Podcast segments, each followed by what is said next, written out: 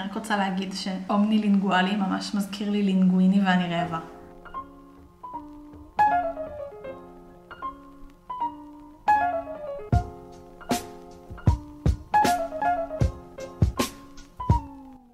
היי, אתם על דיבורי על. היום נמצאת איתי יעל, או בשמה השני, אימא שלי. היי, בואי תספרי קצת על עצמך. אני מעצבת גרפית. אני... בטח עוד הרבה דברים שאני לא כל כך מודעת אליהם. זה הכל, מה עוד אפשר לספר? את המעצבת הגרפית של הלוגו של הפודקאסט, כן. ואת נתת את הרעיון לשם שלו. אני הוגת. הוגת השם השם. המהולל. כן, אז uh, יש לך המון קרדיט, את יצרת לא רק אותי, אלא גם את התדמית של הפודקאסט. הרבה גם אה, את הבאת, אבל... אבל אני הבאתי מיליון רעיונות, את הבאת אותי לעולם, אז. את הבאת את כל הרעיונות לעולם. כל הקרדיט שלי. כל הקרדיט. אוקיי. אז uh, מה כוח העל שאת רוצה? היכולת לדבר ולהבין שפות. שפות באשר הן, בעיקר שפות שאני אוהבת, אבל גם כל שפה אחרת. אה, כשאני מגיעה לאיזשהו מקום ומדברים בו שפה, הייתי רוצה גם לדבר, להצטרף לשיחה או להבין או להיות בעניינים.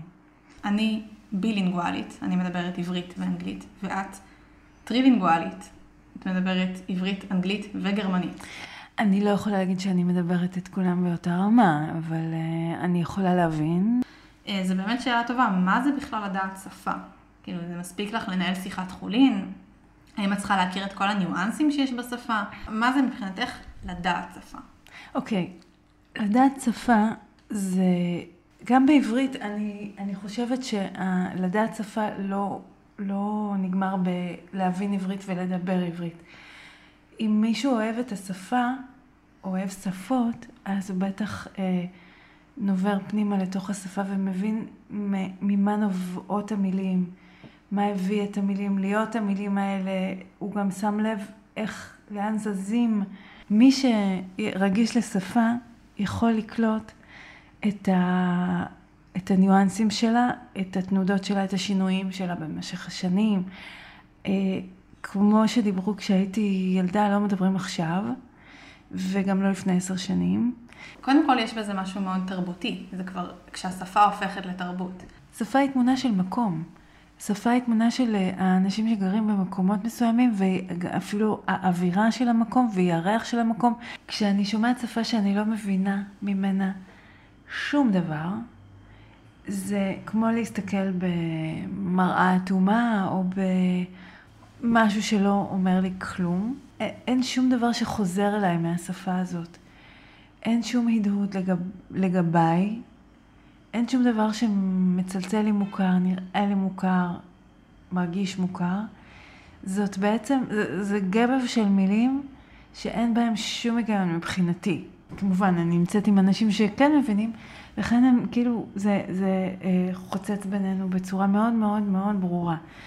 אה, זה מחריג אותי מהמקום ש... מהמקום או, מה, או מהדבר שאני שומעת, מהתמונות שאני רואה או מכל דבר אחר, ואם אין לי תרגום אני ממש לא יודעת מה הולך שם. אבל רוב האנשים פחות או יותר בסדר עם זה שהם יודעים שתיים או שלוש שפות, ויש עוד, אני לא יודעת אם מאות או אלפי שפות שהם לא יודעים, גם אם הן חיוניות לחיים שלהם. למשל, הרבה מאוד אנשים נהנו מהסרט פרזיטים שזכה באוסקר לפני, מה, שנה, שנתיים? לא זוכרת. משהו כזה. כשעוד היה קולנוע. נהנו מהסרט בלי להבין קוריאנית. שאלתי הרבה אנשים איזה כוח על הם רוצים. אף אחד לא בחר שפות, אז למה דווקא שפות בוערות לך ככה? כי שפה היא מפתח ל- להבנה של משהו שקורה. סרט, או מה קורה ברחוב, או מה המוכר אומר לי אם צנחתי במקרה בטורקיה. בוא נפריד, יש שפות שאני אוהבת והייתי רוצה לדעת יותר מהן, ויש שפות שאני לא אוהבת, אבל כוח העל הזה הוא מאפשר לי אה, להבין אותן ולהשתמש בהן. ואולי אם תביני אותם, דו- דווקא תאהבי אותם. יכול להיות, יכול להיות, אבל הן, הן פשוט כל כך זרות לי, אה, ואם לא נותנים לי את הקביים האלה בצורת תרגום, כמו, בסרט הפרזיטים, אז אני לא אתמצא אפילו לא בכלום. אבל אם אני אראה משהו בספרדית, איזושהי סדרה או סרט בספרדית, אני לא אומרת שאני אבין, אבל אני ארגיש איפה, מי אומר מה, אני אבין את, ה, את הדינמיקה בין האנשים, כי אני מבינה את המבנה, אני מבינה את המילים מדי פעם. נשמע לי הגיוני שאם מילה מסוימת, אני מכירה אותו מאנגלית והיא בהטייה בספרדית, אני אבין. אה, זה לא כי אני מבינה ספרדית. לא, כי ספרדית יחסית קלה וקרובה לאנגלית. ספרדית היא, היא קרובה לאיזשהו בסיס של שפות שאני כן מבינה. הבסיס הלטיני. נכון. אז האנגלית והגרמנית וכל הדברים האלה, ופה ושם קולטים עוד ועוד מילים. כל מילה ש, שאני קולטת מאוד מאוד מעשירה אותי ומאוד משמחת אותי.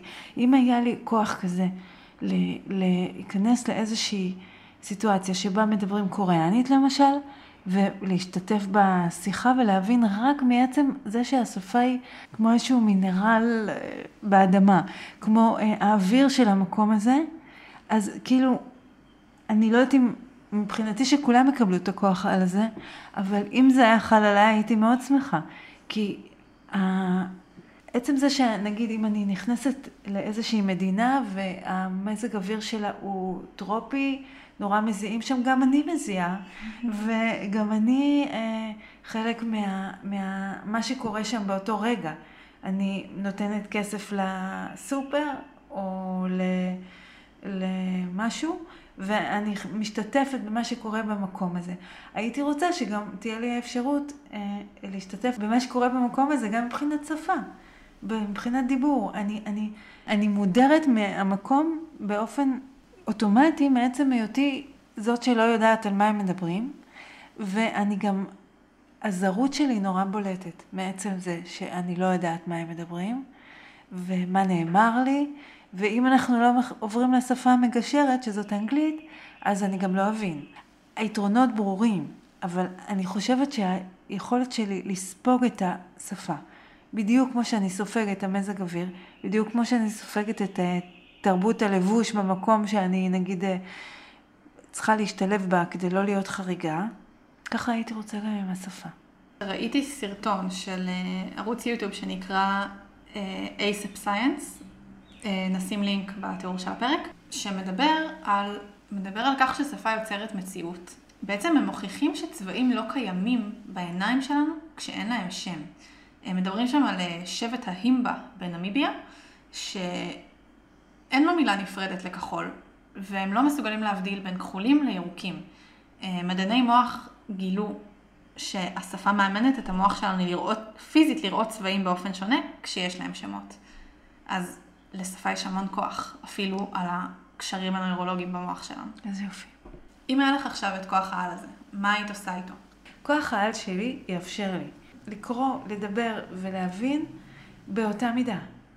אני ישר כל העולם יהיה זמין לי. כל האינפורמציה שאני רוצה. מה, מה שאני הולכת לעשות, אם תהיה לי עכשיו גישה לכל השפות שבעולם, אני חושבת שזה יפתח לי כל כך הרבה אפשרויות לשמוע, להבין, לתקשר עם כל כך הרבה, אה, לאו דווקא אנשים, אלא טקסטים. טקסטים שהיו חסומים בפניי עד היום. אה, סרטים, שירים. בעצם כל דבר שלא תורגם. כל דבר שאני לא, כן, גם אם הוא תורגם, אני לא אחפש תרגומים כל הזמן. זה גם לא אותו דבר, תרגום הוא איזשהו פילטר שאת לא בהכרח רוצה.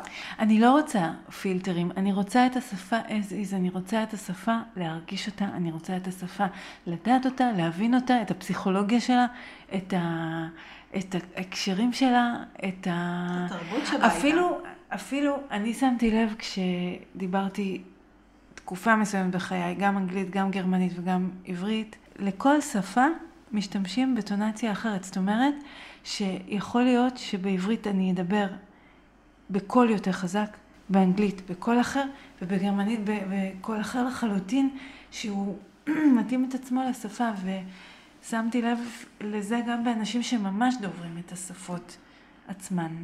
כן, זה מוכח מחקרית שכשאת מדברת את השפה השנייה שלך, או פשוט כל שפה נוספת, האישיות שלך משתנה. בלדבר שפה יש גם אלמנט חקייני. אה, הכרתי פעם איש מאוד מאוד מבוגר, שהוא היה, היה לו אה, כישרון אדיר לשפות, אדיר. הוא היה פעם מלאך בצי, מאיזשהו דור קדום. ו... ולכל נמל שהוא הגיע, גם אם הוא חיכה את השפה, הוא התמצא. הייתה לו אוזן ממש מדהימה לשפות. וכשאני הכרתי אותו, הוא סיפר על זה, והוא היה אמ, מאוד מאוד זקן כבר, והוא עדיין הצליח, הוא התחיל לדבר כאילו אולי ג'יבריש בהונגרית, אבל זה שכנע.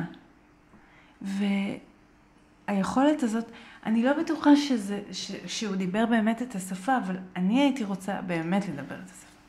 אוקיי, okay, זה ההבדל ביניכם. Uh, בעצם נשמע שמה שהוא עשה זה מהלך הישרדותי. מהלך סטגלני אולי, מהלך, אה, לא יודעת אם זה מהלך, כי הוא לא חשב על זה, אבל היה, היה לו את הכישרון הזה. אני לא רוצה כישרון, אני רוצה כוח על. בשביל זה אנחנו פה. אה, זה קצת מוביל אותי לכמה זמן בעצם חיית בגרמניה. אה, אני חושבת שיש לי כמה שנים, אני לא יודעת. את בחרת לנסות לחיות בגרמניה לאיזושהי תקופה, ומה הביא אותך לגרמניה? אה, הסקרנות לשפות התעוררה כשהבנתי שכאילו הלב שלי נורא נמשך לשפות מסוימות. בהתחלה ייחסתי את זה לכל העניין של סבתא וענייני נוסטלגיה וכאלה, אבל ללמוד גרמנית התחלתי בסביבות גיל 30, הבנתי שאני מבינה. השפות ששמעתי בבית ובבתים של הסבים והסבתות היו אה, יידיש, גרמנית והונגרית. שלוש שפות. מין בליל כזה. אה, בכלל לא בליל, כי הייתה חלוקה. מי שדיבר הונגרית, זה היה נורא מצחיק. אבל הבליל הוא אצלך בראש, כי לא, את שמעת. לא, אוקיי. תקשיבי. אז שמעת אותם סקשנים מסודרים. ממש ככה, זה היה נורא משונה. צד אחד דיברו רק יידיש, צד אחד דיברו רק גרמנית, וכשהם נפגשו, hmm. שני הצדדים הם דיברו הונגרית. כשסבתא שלי נפטרה הייתי בת 19, ופתאום הבנתי, מתוך כל מיני סיטואציות שאני ממש מבינה מה שהם מדברים. לא חשבתי לרגע שאני מבינה יידיש. אחר כך הבנתי שהיידיש כל כך קרובה לגרמנית שאני מבינה אותה גם. מבינה, לא יכולה לדבר, מבינה. מבינה הקשרים, מבינה מילים, ומתענגת עליהם. את נחשפת לשפה הזאת, ושוב, מחקרים מוכיחים שילד שנחשף כשהוא צעיר ליותר משפה אחת, יש לו כבר יכולת ללמוד עוד שפות. אז יכול להיות שזה שדיברו סביבך עוד שלוש שפות, זה אפשר לך באיזשהו מקום את הקליטה היחסית מהירה, למרות שאת לא מרגישה שזה קל לך, אבל איזושהי קליטה לשפות מסוימת. עוד הוכחה למה שאת אומרת זה שכשהייתי סתם באיזשהו, איזושהי נסיעה להונגריה, לבודפשט, פתאום הבנתי שאני מבינה גם הונגרית באופן הזוי. ואני חושבת שבישראל דווקא, שאנחנו אה, מסתובבים פה והמון המון שפות מסביבנו, זה, זה נוכח נורא. כשהייתי קטנה זה היה הרבה יותר, סבתות זה היה דבר, סבתות וסבאים, אה, שאין להם מבטא זה היה נורא משונה. כאילו, רוב הסבאים וסבתות הגיעו מכל מיני מקומות. יש מקומות בארץ שאם תלכי בהם ותשמעי שלוש או ארבע שפות ברחוב סתם ככה, נגיד יצא לי, נגיד ביפו, לשמוע ערבית, עברית, את הרוסית שמאוד נפוצה פה בגלל העליות, ו... ואנגלית של תיירים שבאים לראות את היופי של יפו. אז לגמרי, זה, זה באמת, אנחנו באמת חיים במין, הכור היתוך לא הצליח, ואני שמחה שכך. גם אני שמחה. היית רוצה שלכולם תהיה את היכולת הזאת, לדבר את כל השפות? אם לכולם הייתה יכולת כזאת, השאלה היא, אם האנשים לא היו מתעצלים ופשוט... אה, אה, מגיעים לאיזושהי שפה אחידה ו- וזונחים את כל הייחודיות של השפה שלהם. כי הרי הייתה להם יכולת לתקשר, ואולי אפילו הייתה נוצרת שפה חדשה ש- שלא תלויה במקום, אז כל הקסם היה הולך לאיבוד. לא, אני רוצה רק שאני. אוקיי, כוח על בלעדי. כוח על ש... ש, ש הרבה אנשים לא מקדישים את החשיבות הזאת, לדעתי, לשפות שלהם. לא רואים את הכישוף שבשפה של, של עצמם. הם, הם לא יושבים וחושבים, וואו, השפה שלי כל כך עמוקה ומרגשת ומפותלת. כי שפה מובנת מאליה, הם משתמשים בה כל יום, כל דקה כדי לכתוב רשימת קניות לסופר, כדי להקריא סיפור לילדים לפני השינה, כדי, לא יודעת, לקרוא את המכתבי ועד בית הזוהמים שנמצאים בחדר מדרגות. בסדר, אבל, אבל אז לא מגיע להם, הם לא מתעמקים, הם לא מתעמקים. אני, אני כל הזמן, תוך כדי שאני משתמשת בשפה שלי, עברית, אני חושבת עליה, לא כל הזמן, כל הזמן, אבל דברים שנאמרים, אני הרבה פעמים חושבת איך אפשר היה להגיד אותם אחרת. אני נותנת לשפה הרבה חשיבות. אני חושבת שכוח על כזה יכול להגיע אה, לאנשים שמבינים את חשיבות השפה באשר היא, כי אני מבינה שיש לשפות אחרות גם עומקים ורבדים, שאני לא, מז... לא מזהה אפילו, כי אני לא יודעת, אבל הייתי רוצה לדעת. אני חושבת ש... אה, אני לא יודעת יותר, אני לא כל כך בטוחה שזה מה, שמה הייתי עושה עם זה, כמו מה הייתי מרגישה. אולי הייתי מרגישה פתאום יותר אה, מובררת, יותר משוחררת, יותר אה, פתוחה, וכאילו, זה מה, ש... זה מה שהיה קורה, לא הייתי עושה כמו מרגישה. אז בואי נדבר קצת מכניקה ופיזיקה. דברים שאני לא מבינה בהם בכלל, וגם את לא. אני חושבת שבאשמתך אני לא מבינה, כלומר, את הורשת לי את חוסר היכולת להבין את זה. הורשתי לך הרבה דברים. יופי, תודה. גם טובים. אז אם את רוצה לדעת, או להיות מסוגלת להבין כל שפה, האם מדובר רק בשפת בני אדם, או גם שפה של בעלי חיים? לא. לא היית רוצה להבין דולפינים, נגיד? לא. אז אה, בוא נגיד שאני מסתפקת במועט. אוקיי, מועט אבל הכל. אני לא צריכה להבין חיות. מה לגבי צמחים, בתור מי ש... כאילו, אנחנו כרגע בבית שלך מוקפות בצמחים, לא היית רוצה לדעת שאחד מהם כזה אומר לך, אה, אני צמא. אני חושבת שאני קצת לוחשת לצמחים גם. אני לא יודעת אם צמחים מדברים, אבל צמחים נראים, אני חושבת שאני יכולה להבין אותם, אז אה, זה גם קצת מפחיד. להבין שפה של צמחים. תחשבי, לא יודעת מה הולך להם בראש. חנות קטנה ומטריפה. בדיוק. אני מסתפקת בבני אדם. אוקיי. זה הזן שאני פחות uh, מבינה. את כאילו, צמחים כן, ובני אדם את לא מבינה, אז כאילו את צריכה חיזוק שם, מעניין. Uh, וחייזרים. אם חייזר נוחת פה עכשיו, לא היית רוצה להבין אותו? החייזרים לא אמורים לבוא עם, עם כל השפות. דרך אגב, לחייזרים יש את הכוח על הזה. הם מגיעים לאיזשהו מקום, יודעים הכל. את ממש מכלילה חייזרים וזה לא בסדר. יש להם מגוון אתני. זה לא ככה בסרטים, שחייזר מגיע לאיזשהו מקום וישר מדבר בשפה שלהם? לא, הוא ישר מדבר אנגלית, כי זה כל הסרטים האמריקאים. סבבה, אבל אני כבר ראיתי שחייזרים מגיעים לאיזשהו מקום, והם ישר מתחילים לדבר את השפה המקומית. ואו, לא רק חייזרים, גם רובוטים אה, שמכינים אותם אה, לשימוש של בני אדם, למשרתים וכאלה, הם יכולים לדבר את כל השפות. זה מביא אותי לשאלה הבאה, מה לגבי שפות תכנות? לא. אוקיי, יש אנשים שזאת העבודה שלהם. מה עם שפת הסימנים? הייתי רוצה לדעת, אני גם יודעת שיש שפות סימנים שונות בכל מיני מקומות. הייתי מאוד רוצה לדעת את כל שפות הסימנים של בני האדם. אני חושבת שגם לדעת שפה של מקום, זה כולל גם לדעת את כל הג'סטות. מה המנגנון שיגרום לכוח העל שלך לפעול? את רוצה כאילו ישר לשמוע ולהבין? היית רוצה פשוט לעבור קורס בצורה נורא נורא מהירה, בלי שום בעיות? איך, איך בדיוק שפה חדשה נכנסת לך לתוך הראש? באידיאלי, אני שומעת ואני מבינה. כמו שאני הולכת ברחוב, שומעת עברית מבינה. אז מין משהו שפשוט קורה בפתאומיות. בטבעיות. אני שומעת שפה, אני מבינה אותה, אני לא צריכה להפעיל כלום. לפעמים, כשאני נמצאת במקומות שמדברים שפה שהיא לא עברית, יש לי יכולת, היום, לפני הכוח על, להתנתק, אה, ואני שמחה שאני לא מבינה מה מדברים, כי זה לא מבלבל לי בראש. אבל אני, בכוח על אני רוצה כן לדעת את הדברים האלה. יכול להיות שאולי כן תהיה לי אפשרות לעשות סוויץ' אוף. ולהיפטר מהמטרד הזה, ש... של ההבנה התמידית של, השפ... של כל מה שאני שומעת מסביבי, אבל הכוח הוא כן להבין. אבל את אומרת שאת רוצה גם את היכולת לכבות את זה. למשל, אם את עכשיו בצרפת ויש שם המון המון רעש ואת מנסה לקרוא ספר בעברית, והצרפתית מפריעה לך להתרכז, את יכולה לכבות את הצרפתית? את היכולת שלך להבין אותה? Mm, יכול להיות שאני אשכלל את זה, כן. Okay. אוקיי. אה, זה יכול להיות נחמד, אבל אני לא יודעת איפה עושים את זה בגוף. זה החלטה שלך. יכול להיות לי מנגנון פנימי של הבנה מאוד מאוד עמוקה של, של היכולת הזאת שלי, שאולי אפילו סופר ריכוז שאני יכולה אה, להחליט איזה שפה אני קולטת עכשיו. אם אני נמצאת באיזשהו מקום שאף אחד לא מדבר בו עברית, אז לכבות את המחשבות שלי בעברית ולהתמקד בשפה השלטת באזור, כי מחשבות בעברית אולי יכולות לבלבל אותי קצת, ואז יצא לי משהו שהוא לא רלוונטי למקום, אני לא יודעת. אבל כן, אולי. ומה לגבי מבטא?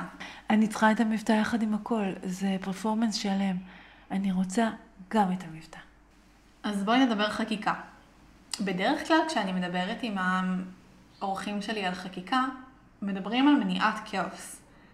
יש לי תחושה שהכוח שלך הוא דווקא התרופה לכאוס. אף אחד לא יכול לשלוט על אה, מה שקורה לי. אולי עצם זה שאני פתאום מפרה את סדרי העולם ואני מדברת את כל השפות ומבינה אותם, אז אני מזיקה במשהו לקו הליניארי של הסדר הטבעי, אבל אני לא רואה איך זה יכול לפגום. יכול להיות שאני פתאום, נגיד, אני הבן אדם הכי זר באיזשהו מקום ואני אבין את השפה, ואז לא יוכלו אה, לרמות אותי. שזה מצוין דווקא. אז אני, אני לא יודעת אם אני מפריעה לסדר, או בעצם יוצרת כאוס באותו מקום. זה נשמע כאילו את מפריעה לרוע. נכון. זה בסדר להפריע לרוע. אבל יכול להיות שהכוח על שלי הוא מאוד מאוד מאוד פרטי.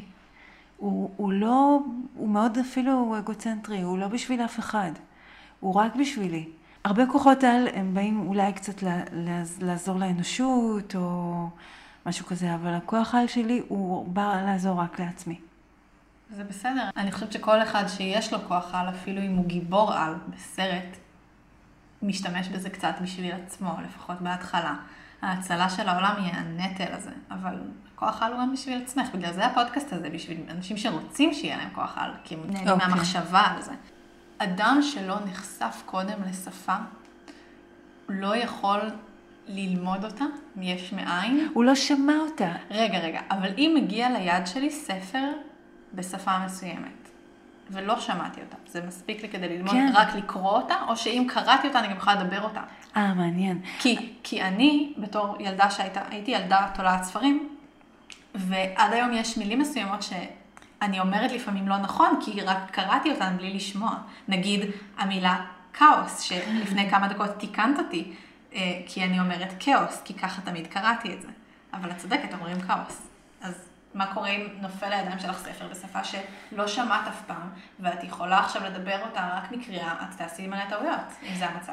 אוקיי, okay, אז היות ויש לי את יכולת העל לקרוא את השפה וגם להבין אותה, אני אהיה סקרנית מספיק כדי לחפש אותה ולשמוע. התפקיד שלי יהיה לפת... ל... ל... מה, ש... מה שנופל לי לידיים, אני אוכל לעשות איתו משהו, ואם אני ארצה, אני אוכל לפתח את זה. זאת אומרת, קיבלתי טקסט, קראתי, הבנתי. מסקרן אותי איך נשמעת השפה הזאת, אז אני אגגל אותה אה, ואני אראה סרט בשפה הזאת. אוקיי, okay, תעשי את הלמידה שלך. אני, בשנייה, לא... אני פשוט גם אקרא את זה תוך כדי, איזה יופי, הכל מתיישב לי, יש לי עוד שפה שהבנתי. ותוך רגע אני אוציא אותה מהמוח ואקלוט שפה אחרת. אז זה לא בא בקלות. רגע, למה שתוציאי אותה מהמוח? יש לך מקום אחסון מוגבל? או, ברור, יש לי... לא, ממש לא. כמה ג'יגה בייט המוח שלך? המון, המון, המון, המון. יש לי המון מקום לכל השפות. אבל זה לא, זה לא מהווה משקל, אני, אני שוב, זה לא שאני צריך ללמוד את זה מחדש. את השפה למדתי, את השפה הבנתי, לא למדתי. את השפה שמעתי, דיברתי והכל. אם אני אהיה במקום, אני גם אלמד את הג'סטות, אני גם אבין מיד את הג'סטות ואצטרף לשיחה, ואני אכיר את הטונציה ש, שאנשים מדברים בה ואני אצטרף. אם במקרה ייפול לי לידיים ספר בפולנית, אני אדע לקרוא ואני אבין, אבל כשאני אגיע לפולין, אני גם אשמע, גם אם לא היה לי ספר, אני אדע לדבר, ואז אני אוכל גם לקרוא את השלטים באוטובוס, ו... וזה פשוט מה שמגיע אליי, אני מסתדרת איתו בשפה. Okay. אוקיי. בואי נדבר על כוח העל בהיסטוריה ובספרות. וכרגיל, לפני שמתחילים, אזהרת ספוילר. את כל מה שנדבר עליו כאן תוכלו למצוא ב show notes בתיאור הפרק. את סיפרת לי על שיטה שנקראת טומטיס, זאת שיטה שעובדת על אימוני הקשבה באמצעות גירוי צלילי. ההקשבה משפיעה על פענוח מידע סנסורי שהאוזן מעבירה אל המוח.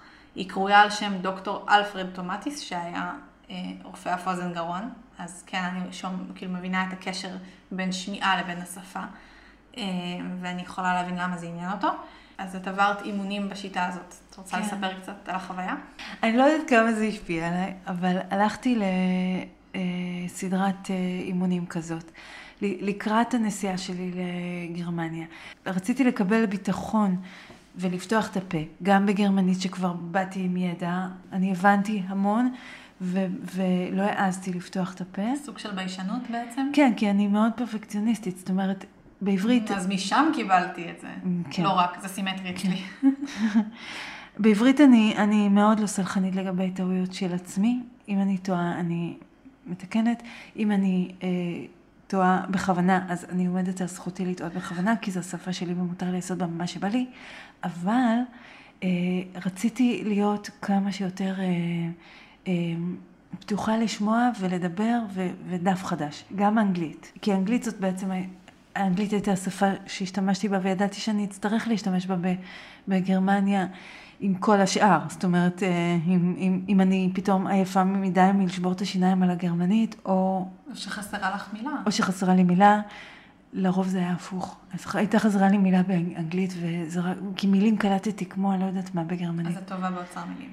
אני קולטת מילים, אני אוספת מילים. אבל את התחביר, את כל בדיוק. הביטחון להשתמש בהם. הלכתי לסשנים כי רציתי לפתוח לעצמי את הראש ואת האוזניים ואת המוח והכל, כדי שאני אוכל להיות יותר גמישה עם הבנה ודיבור של שפה חדשה מבחינתי, אה, חדשה ישנה, חדשה מוכרת. רציתי שתהיה לי אה, כמו גמישות בתנועה יותר. זה היה ללכת לאמן שריר שהוא לא, לא מאומן. והוא לא מאמין בעצמו גם, ולתת לה, לשפה אה, יותר מקום לזוז, אה, לנער ולשקשק שם את העניינים. אה, ונורא נורא קיוויתי שזה יעזור להם. אולי זה עזר לי במשהו. כן, את לא יודעת איך היה בלי זה. נכון, אני חושבת שהרגשתי לפחות אולי את האשליה והביטחון שמשהו קורה. את חושבת שטומטיס יכול להיות כלי כדי להגשים את כוח העל שלך? אם עכשיו תקדישי את כל הזמן שלך לאימוני טומטיס לכל השפות שאת רוצה ללמוד, אז פתאום תדעי אותן? איך זה עובד? אני לא יודעת, אולי אם כל היום אני אשב אה, עם האוזניות ואשמע את הצלילים והאותות והתדרים שהם עושים שם, נכון, כן, אבל אני... יכול להיות שהגעתי לזה קצת מאוחר מדי, בגיל 40 פלוס, אז. המ- הבן אדם שטיפל בטומטיס, הוא, הוא הסביר לי מה זה, והוא אמר, "אה, יש וילונות, מין וילונות כאלה במוח, שכשילד אה, נולד, כל הווילונות מוסטים. המוח שלו פתוח ופעור לכל מה שייכנס לשם. לכן ילד מאוד קטן קולט את כל השפות שידברו איתו, ואז נעשה איזשהו סדר בגיל יותר מאוחר. אולי אין לו בקיאות בכל השפות באותה מידה, ואולי אה, נתקע לו איזשהו מבטא, אבל, וזה, וזה קורה, אבל הוא, הוא פתוח לשמוע. בגיל מסוים מתחילים הווילונות אה, לרדת ולסגור על, על כל מיני מדורים, וזה נהיה פרגודים כאלה, ואז אזורים במוח פשוט נסגרים. אזורי השפה, ההזדמנויות נסגרות. אה, ככל שתלמדי, אם אין, אם אין לי כישרון טבעי, אני לא אלמד כל כך בקלות שפה. והפרגודים האלה הולכים ונסגרים עם השנים. יש איזשהו חלון הזדמנויות מאוד מאוד קצר ללמוד המון שפות. אה, אני זוכרת שסבתא שלי אמרה לי בגיל מאוד מאוד צעיר, שכדאי לי ללמוד עוד שפה, שזה נורא טוב, אבל מה שהיא הציעה זה היה יידיש, אז ויתרתי. דווקא שפה חמודה יידיש. חמודה, אבל היא אמרה לי, את לא יודעת, יום אחד תצטרכי את זה. אבל אנחנו כבר לא חיים בשנות ה-20 באירופה. אנחנו כן חיים בשנות ה-20, פשוט לא באירופה. לא אלה. ולא נכון, באירופה. זה נכון.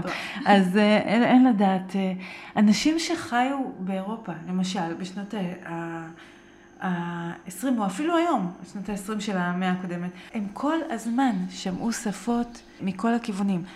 אני לא יודעת אם אולי זה היה בעוד מקומות בעולם, אבל הבן אדם היה צריך שפות. הוא למד אותם, הוא למד בבית ספר בשפה מסוימת, בבית דיברו שפה אחרת, וברחוב דיברו שפה נוספת, למשל. אז מכורח הנסיבות, כן, כן. ברור שאם את חייבת עכשיו כן. לתפקד, אז תלמדי את השפה. אוקיי, אבל אם אני חוזרת לטומטיס רגע, אז אני נורא נורא קיוויתי שזה יפתח את, ה, את האפשרות שלי להבין, והוא מדבר שם על תדרים. תדרים של שפה שהם שונים לחלוטין בין כל מיני שפות. מי שאיתרע מזלו והוא נולד דובר צרפתית, הוא הכי מסכן. למשל, למרות שטומטיס, אם אני לא טועה, היה צרפתית. תדר של שפה מסוימת יכול להיות רחב או צר. יש שפות שהתדר שלהם נורא נורא נורא צר, כמו צרפתית. כלומר שהיכולת לצאת מהן לשפות דומות הוא... היא קטנה. היא יכולת קטנה. מאוד. כן. הצרפתית סגורה בתוך וילון מאוד מאוד צר. אני לא יודעת להסביר את זה, אבל הוא נתן דוגמה לאנשים עם שפות שיכולות להבין יותר שפות. למשל, גרמנים יכולים להבין המון שפות ולהיכנס להמון שפות.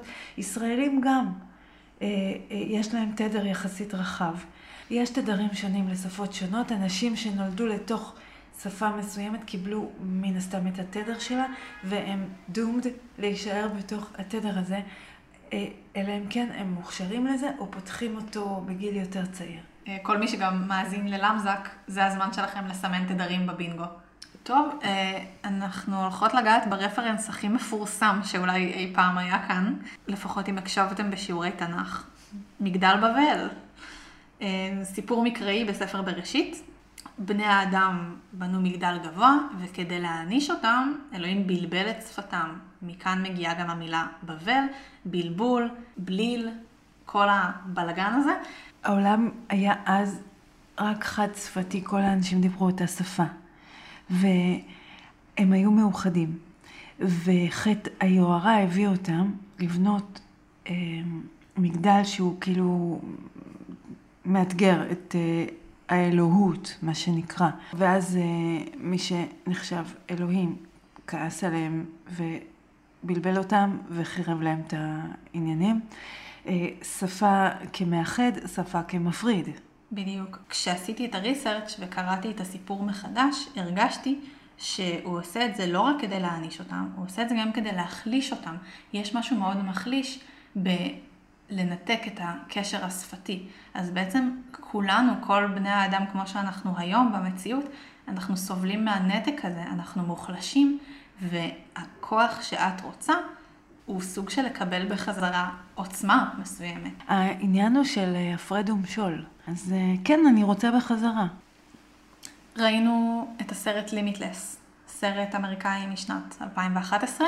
גיבור הסרט, אדי מורה, מקבל גלולה לא מוכרת, אחר כך מסתבר שזה סם בשם NZT, שמאפשר מימוש של 100% מהמוח. הסרט נוגע ממש קצת בעניין הזה של ידיעת שפות, אבל זה בדיוק מה שיפה בו, האגביות הזאת, שברגע ש... יש לך 100% ניצול של המוח שלך כביכול, אז גם כן, בואי תדברי עם אנשים שמדברים שפה אחרת ממך בלי שום בעיה. זה, זה נורא נורא נחמד אה, ונורא נורא טבעי לראות שבן אדם שיודע הכל בעולם, על העולם, כל מה שהוא אי פעם עבר לידו, אז גם נשלפה, נשלפת לו שפה נוספת פתאום, כי זה חלק מהמוח, אה, כן. מנוצל, וזה רב קסם. אז הסרט מתבסס על המיתוס, שהאדם הממוצע מנצל רק עשרה אחוזים מהמוח. זה לא, לא ברור מאיפה המיתוס הזה הגיע. יש אמירה שזה ציטוט של איינשטיין שהובן בצורה לא נכונה, אבל גם האמירה הזאת היא מיתוס, כי לא קיים שום ציטוט כזה בארכיונים, אז זה מיתוס על מיתוס. ואני הולכת קצת להיכנס לאוף טופיק, כי את יודעת, נוירולוגיה זה אחד הדברים שאני הכי אוהבת לדבר עליהם בעולם. זה מין כזה דבר שאם היה לי NZT, אז כנראה הייתי הולכת ללמוד נוירולוגיה. אז אה, קצת off topic, אבל כיף, אז תישארו. אחד הדברים שגרמו לחיזוק המיתוס הזה הוא פרקטיקה בשם לובוטומיה, שזה mm. ניתוק הקשר בין האונות הקדמיות במוח, אה, מה שגם נקרא בצורה שגויה כריתת אונה. זה ניתוח שהיה נהוג לבצע בשנות ה-30 עד ה-50 פחות או יותר, אה, וגם עוד קודם. הוא הופיע בכל מיני נקודות בהיסטוריה. השתמשו בו לטיפול במגוון הפרעות נפשיות והפסיקו איתו בשלב מסוים בעיקר בזכות התפתחות של תרופות פסיכיאטריות שיעילות לטיפול במצבים פסיכוטיים. ב-1882 המנתח הפסיכיאטרי הראשון אי פעם הסיר רקמה גולגולתית של שישה חולים בתקווה שהחולה יהפוך מפסיכוטי מופרע לפסיכוטי שקט, ככה מצוטט. אה, למרות שאחד המטופלים מת והשאר פיתחו אפילפסיה, שיתוק ואפזיה, אה, שזה חוסר יכולת להשתמש במילים או להבין אותם, שזה בדיוק הפוך ממה שאת רוצה, המנתח פסיכיאטרי היה מרוצה מהחולים השקטים שלו. הוא בעצם רצה רק שקט. אוקיי, למרות שהפרקטיקה הזאת לא אתית בעליל, היא הוכיחה שבעצם אפשר לחיות ולתפקד גם עם מוח שהוא לא שלם, וזה מה שגרם לאנשים לחשוב שאנחנו לא משתמשים בכל המוח שלנו, למרות שזה לא נכון. המוח הוא בעצם איבר מדהים שיש לו יכולת להתגמש מבחינה תפקודית, וזאת הסיבה שאנשים שרדו את הניתוחים האלה בחלקם, וממש אין לזה קשר לכמה אחוזים מהמוח תפקדו או לא תפקדו. היום אנחנו יודעים שהמוח צורך כ-20% מהאנרגיה של הגוף. זה כל כך הרבה, שברור שאנחנו משתמשים בכולו. בכל זאת הסרט כיפי, גם אם הוא אה, מתבסס על מיתוס. עוד רפרנס זה הבאבל פיש, ממדריך הטרמפיסט לגלקסיה. אז אה, תרגום חופשי של ההסבר על מה זה באבל פיש מתוך הסרט אה, של מדריך הטרמפיסט לגלקסיה. הבאבל פיש הוא יצור קטן, צהוב ודמוי עלוקה, כנראה הדבר הכי משונה ביקום. הוא ניזון מאנרגיית גלי מוח, ניזון מתדרים תת-מודעים ומפיק רצף של תדרים מודעים אל מרכז הדיבור במוח. אם אתה תוקע אחד כזה באוזן, אתה מבין בפתאומיות כל דבר שנאמר לך בכל שפה. זה נשמע לי בדיוק מה שאת רוצה, חוץ מהקטע של לתקוע דג באוזן. הבאבל פיש הוא מכני, אני רוצה את זה מבפנים. אני גם מיד כואבת לי האוזן. מה, מלראות את זה? כן. כן, זה די מגעיל. אבל אה, כמובן שבאבל זה הדרך להגיד בבל באנגלית. כן. אה, זה מתחבר לנו לרפרנס הקודם. הדג בבל בעצם היה הדרך של דאגלס אדמס ליצור פרודיה על הבדלי השפה בין תרבויות שונות, שזה נושא שנוטים להתעלם ממנו הרבה בספרות המדע הבדיוני, אה, הספרות שהוא חלק ממנה. אה, זה סוג של דרך שלו כנראה להסביר איך בספרות שלו זה כן אפשרי, אה, שאנשים יבינו אחד את השני. עוד רפרנס מהמציאות דווקא, זה אספרנטו. שפה מתוכננת שנוצרה ב-1887. היוצר שלה נקרא אליעזר לודוויג זמנהוף. האספרנטו הוא כלי ממשי להגעה לדו-קיום ושוויון. זמנהוף בעצמו תיאר את קונגרס האספרנטו הראשון במילים לא נפגשו כאן צרפתים עם אנגלים או רוסים עם פולנים, נפגשו כאן בני אדם עם בני אדם. השפה הזו תוכננה להיות השפה השנייה של כל אדם בעולם, כלומר סוג של במקום אנגלית, והאמת שהיא המדוברת ביותר מבין השפות המתוכננות, כלומר השפות שנוצרו באופן לא אורגני. אה, יש לה שני מיליון דוברים, זה לא נשמע לי כזה הרבה, אבל זה הרבה, את חושבת? אם היא המדוברת ביותר, אז כנראה שהשאר פחות. כנראה. אה, היא יחסית קלה ללמידה, ככה היא תוכננה, כי אוצר המילים שלה מתבסס על שורשים משותפים שמגיעים משפות אירופאיות, לטיניות וסלאביות. היא הצליחה בעיקר בשנות ה-20 בזכות מניעים אינטרנציונליסטיים של קידום הבנה ושלום בין העמים. הנאצים החרימו את השפה הזאת כמובן, כי למה שהם לא יחרימו אותה? אה, היא סתרה את תפיסת העולם הלאומנית שלהם, היא הוגדרה במיינקאמפ כמזימה יהודית להשתלט על העולם, אני לא מופתעת. גם סטלין לא עף על השפה, אבל באופן מפתיע איטליה הפשיסטית זרמה. כש, כשחוקרים את ההיסטוריה של השפה מגלים שהיא ליוותה מלחמות, התפתחויות טכנולוגיות, וזה רק מוכיח עד כמה בעצם האנושות כביכול זקוקה לה. למרות שבסוף היא לא משתמשת בה בתור שפה שנייה רשמית. אה, יש ראיות לכך שלימוד אספרנטו לפני לימוד שפה זרה אחרת מאיץ ומשפר את הלימוד, כי לימוד שפה זרה שנייה קל יותר מלימוד השפה הזרה הראשונה, זה מה שאמרנו קודם. בעצם היא יכולה להיות מין מעקף לאתגר של לימוד שפות. אם את אה, לומדת אותה כשפה שנייה, את יכולה בקלות יותר ללמוד את השפה הבאה, פשוט מעצם העובדה שכבר יש לך שפה שנייה. כי- וזה לא משנה שהשפה השנייה הזאת היא אספרנטו שהיא קלה יותר ללמידה. סוג של לרמות את המערכת של אה, למידת שפות, את האתגרים שבה. יש לשפה כ-1,500 דוברים ילידיים, הרבה מהם ילדים להורים שכל אחד מהם דובר שפה שונה.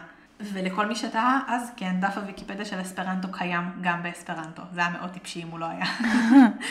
עוד רפרנס מעניין הוא ספר של סוזט היידן אלג'ין, אני מקווה שאמרתי את זה נכון, בשם שפת אם. זה ספר מדע בדיוני פמיניסטי שראה אור ב-1984, ומוזכרת בו שפה בשם לאדן, שהיא שפה של נשים בלבד. החלום היה שהשפה היא תהיה לכל הנשים בינלאומית, היא תהיה שפה שמאחדת בין נשים, ועוד חלום שאין לו מקום במציאות, כי מה אתה, אישה או אמריקאית, או צריך אה, פשוט להחליט מה אתה יותר או מה את יותר. אני חושבת ששפות מלאכותיות זה, זה, זה חבל, סתם להשקיע בזה מאמץ. מה שמחבר בין שפה לבני אדם הוא המקום שהם גרים בו, הוא המקום שהם נולדים וההורים שמדברים. לא זה שהוא החליט ללמוד את השפה והוא אה, מוצא עוד אנשים כמוהו מייסד אה, מקום שמבוסס על השפה. השפה מבוססת על המקום, אני חושבת. שפות שהן נובעות מהמקום נראות לי יותר טבעיות, ועובדה שגם מחזיקות מעמד יותר משפות מלאכותיות. אני קצת שמחה ששפת הנשים הזאת לא הצליחה, כי בעיניי, בתחושה שלי כאישה, זה מאוד מפלג. אני לא רוצה שכשמישהו מסתכל עליי הוא אה, יגיד, זאת אישה. אני רוצה שהוא יגיד, זאת עידן, זאת פודקסטרית, זאת אומנית, זאת אימא של פיץ פיצה חתולה, זאת, לא יודעת, זאת רפלקסולוגית, כמעט שכחתי. אה, לפני שהוא יגיד זאת אישה, כי זה משהו בינארי שפשוט נולדתי איתו, לא בחרתי את זה וזה לא כל כך מעניין אותי אישית. ולא הייתי רוצה לדבר את השפה של הנשים ולהדיר את הגברים שבחדר, אה, רק בגלל שהם גברים. לעומת זאת, להרבה מהתחומים שכרגע נקבתי בשמם, יש שפות מסוימות משלהם. כששני אנשים שעוסקים באומנות מדברים, יש שפה אומנותית שמחברת ביניהם, הם יכולים לדבר ביחד על יצירת אומנות ולהבין אחד את השני, ומי שמקשיב מהצד ולא אוהב אומנות, או לא מתחבר לאומנות, יקשיב ולא יבין כלום. אה, אותו דבר עם רפלקסולוגיה. לרפלקסולוגים יש שפה כזאת של, ש, שלא בהכרח מובנת מבחוץ. יותר מזה, רפלקסולוגים קוראים את השפה של הגוף. הם קוראים את כף הרגל ומבינים מזה דברים על האדם, או מבינים אפילו באיזה צורה כדאי לתקשר עם האדם כדי לטפל בו בצורה המיטבית. אז יש המון שפות שאני רוצה אה, להזדהות כדוברת שלהם, לפני שאני רוצה להיות אה, דוברת של שפת אנשים. והרפרנס האחרון שלי להיום, סייפר גיבור על מותן של מארוול. לשם שלו יש שתי משמעויות שאני הצלחתי למצוא, פענוח ולשון סתרים. שבעצם אחד מהם קצת סותר את השני, כי לשון סתרים צריך לפענח. יש לו יכולת אינטואיטיבית לפענח ולתרגם כל שפה, הוא יודע גם לקרוא שפת גוף והבעות פנים, מה שאומר שהוא יכול לזהות שקר מאוד בקלות. הוא הצליח לתרגם מסרים חייזריים, ויש ציטוט שלו שמאוד אהבתי, אה, Everything is language, I am language, I am everything. קצת יהיר, אבל כנראה נכון, אם מסתמכים על כלל המעבר. אז איך כוח העל הזה יכול להשתבש לדעתך? אוקיי, okay. כוח העל הוא, הוא קסם, נכון? סוג של סוג מגיה, של קסם. זה ריאליזם מגי, מגיה, קסם, כן. אוקיי. כוח העל הוא קסם, הכוח הזה הוא קסם. עכשיו, גם בשפה, בשפות זרות יש קסם. ברגע שאנחנו מבטלים קסם על ידי קסם, חבל, אז יכול להיות שכבר לא יהיה קסם בללמוד את השפ... ב... בלהבין את השפות הזרות. יכול להיות שלא יהיה גם כל כך צורך אה, מעשי, כי אולי אני לא אטייל בכל העולם בסוף, וזה דבר שיכול להשתבש בפרטי. יכול להיות שיפוג הקסם ולא יבוא לי עליו. אז את אומרת שמה שהופך שפה זרה לקסומה זה העובדה שהיא זרה, וברגע שהיא תהיה לך מוכרת, היא תפסיק להיות קסומה, היא תהפוך להיות הדבר היומיומי הזה, למרות שקודם ציינת שגם עברית, שהיא שפת האם שלך, קסומה בעינייך, למרות שאת חווה אותה כל הזמן. את צודקת, נכון. יכול להיות שאני כן אגלה עולמות ואז כל הקסמים ייפתחו לי. איך זה יכול להשתבש? כן, אם, אם אני לא אצליח לשלוט בכפתור ש, שמכבה לי שפות אה, אה, ואז אני אתערבב ולא אה, יודע איפה אני נמצאת ופתאום מתחיל לדבר סינית במקום שלא כדאי בו לדבר סינית, או איך זה יכול להשתבש? איך זה יכול אולי להשתבש? אולי זה לא יכול להשתבש, אולי מצאנו את כוח העל האולטימטיבי. לא. את עלולה לשמוע דברים שפשוט לא רצית לדעת. אוקיי, okay, אני יכולה לשמוע דברים שאני לא רציתי לדעת, ואז אני תקועה איתם. מחויבת לעשות איתם משהו. למשל, בריגול. למה זה, למה שישתבש? זה לא ישתבש. אני חושבת שאם יהיה לי כוח על, הוא, הוא לא כזה כוח מפואר ומשוכלל, והוא לא ניכר עליי. לא, לא רואים עליי שאני יודעת את השפה. אני חושבת שאם אני. חוננתי בכוח העל הזה, אני אדע להשתמש בו, אני חושבת ששום דבר לא עלול להשתבש. אני חושבת שאני, הוא יהיה בידיים טובות הכוח העל הזה, מבטיחה. אמ, אותי שכנעת. איפה מקבלים אותו? מה צריך לעשות? להשתתף בפודקאסט. יש את העניין של עודף מידע. גם כשיש לך רק שפה אחת, אז היום עם האינטרנט נורא קל לקרוא אלף כתבות שסותרות אחת את השנייה, מיליון קונספירציות, אנשים אומרים את דעתם בכל מקום, באנונימיות, בגלוי, ולפעמים זה פשוט יוצר עומס מטורף של מידע שאין מה לעשות איתו, הוא מבלבל, הוא מתסכל, הוא משאיר אותך חסרת אונים. ב- אני חושבת על נושאים מדעיים, אבל זה יכול להיות לגבי כל נושא. אם יש לך גישה לכל השפות, יש לך גם מידע לכל הזוויות. אם אנחנו באמת רגע חושבות על פוליטיקה, את יכולה לראות אה, את, את אותו דבר מכל עמדה אפשרית, כי את יכולה לקרוא כל חדשות שהן. יכול להיות שזה קצת יותר מדי? אני חושבת שכשיהיה לי את כוח העל האומני ליגואלי, זה יהיה המאה אחוז שלי.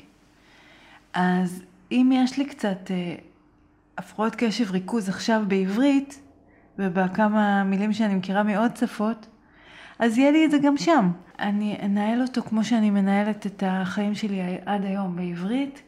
אני אחליט למה אני מקשיבה ולמה לא, מה אני שומרת כמידע במוח שלי ומה לא, עד כמה שאני יכולה להחליט. זאת לא תהיה הצפה, אני, אני אדע מה לעשות עם זה.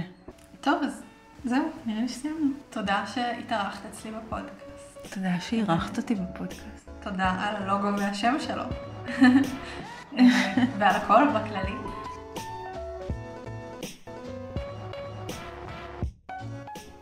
מה זה? זה, מי נתן לו רשות לעבוד? אנחנו נחכה עכשיו שהוא ישתוק המקרר זה שלך? כל כך משמעותי. אני לא יודעת, אבל עכשיו הוא משתתף בפודקאסט.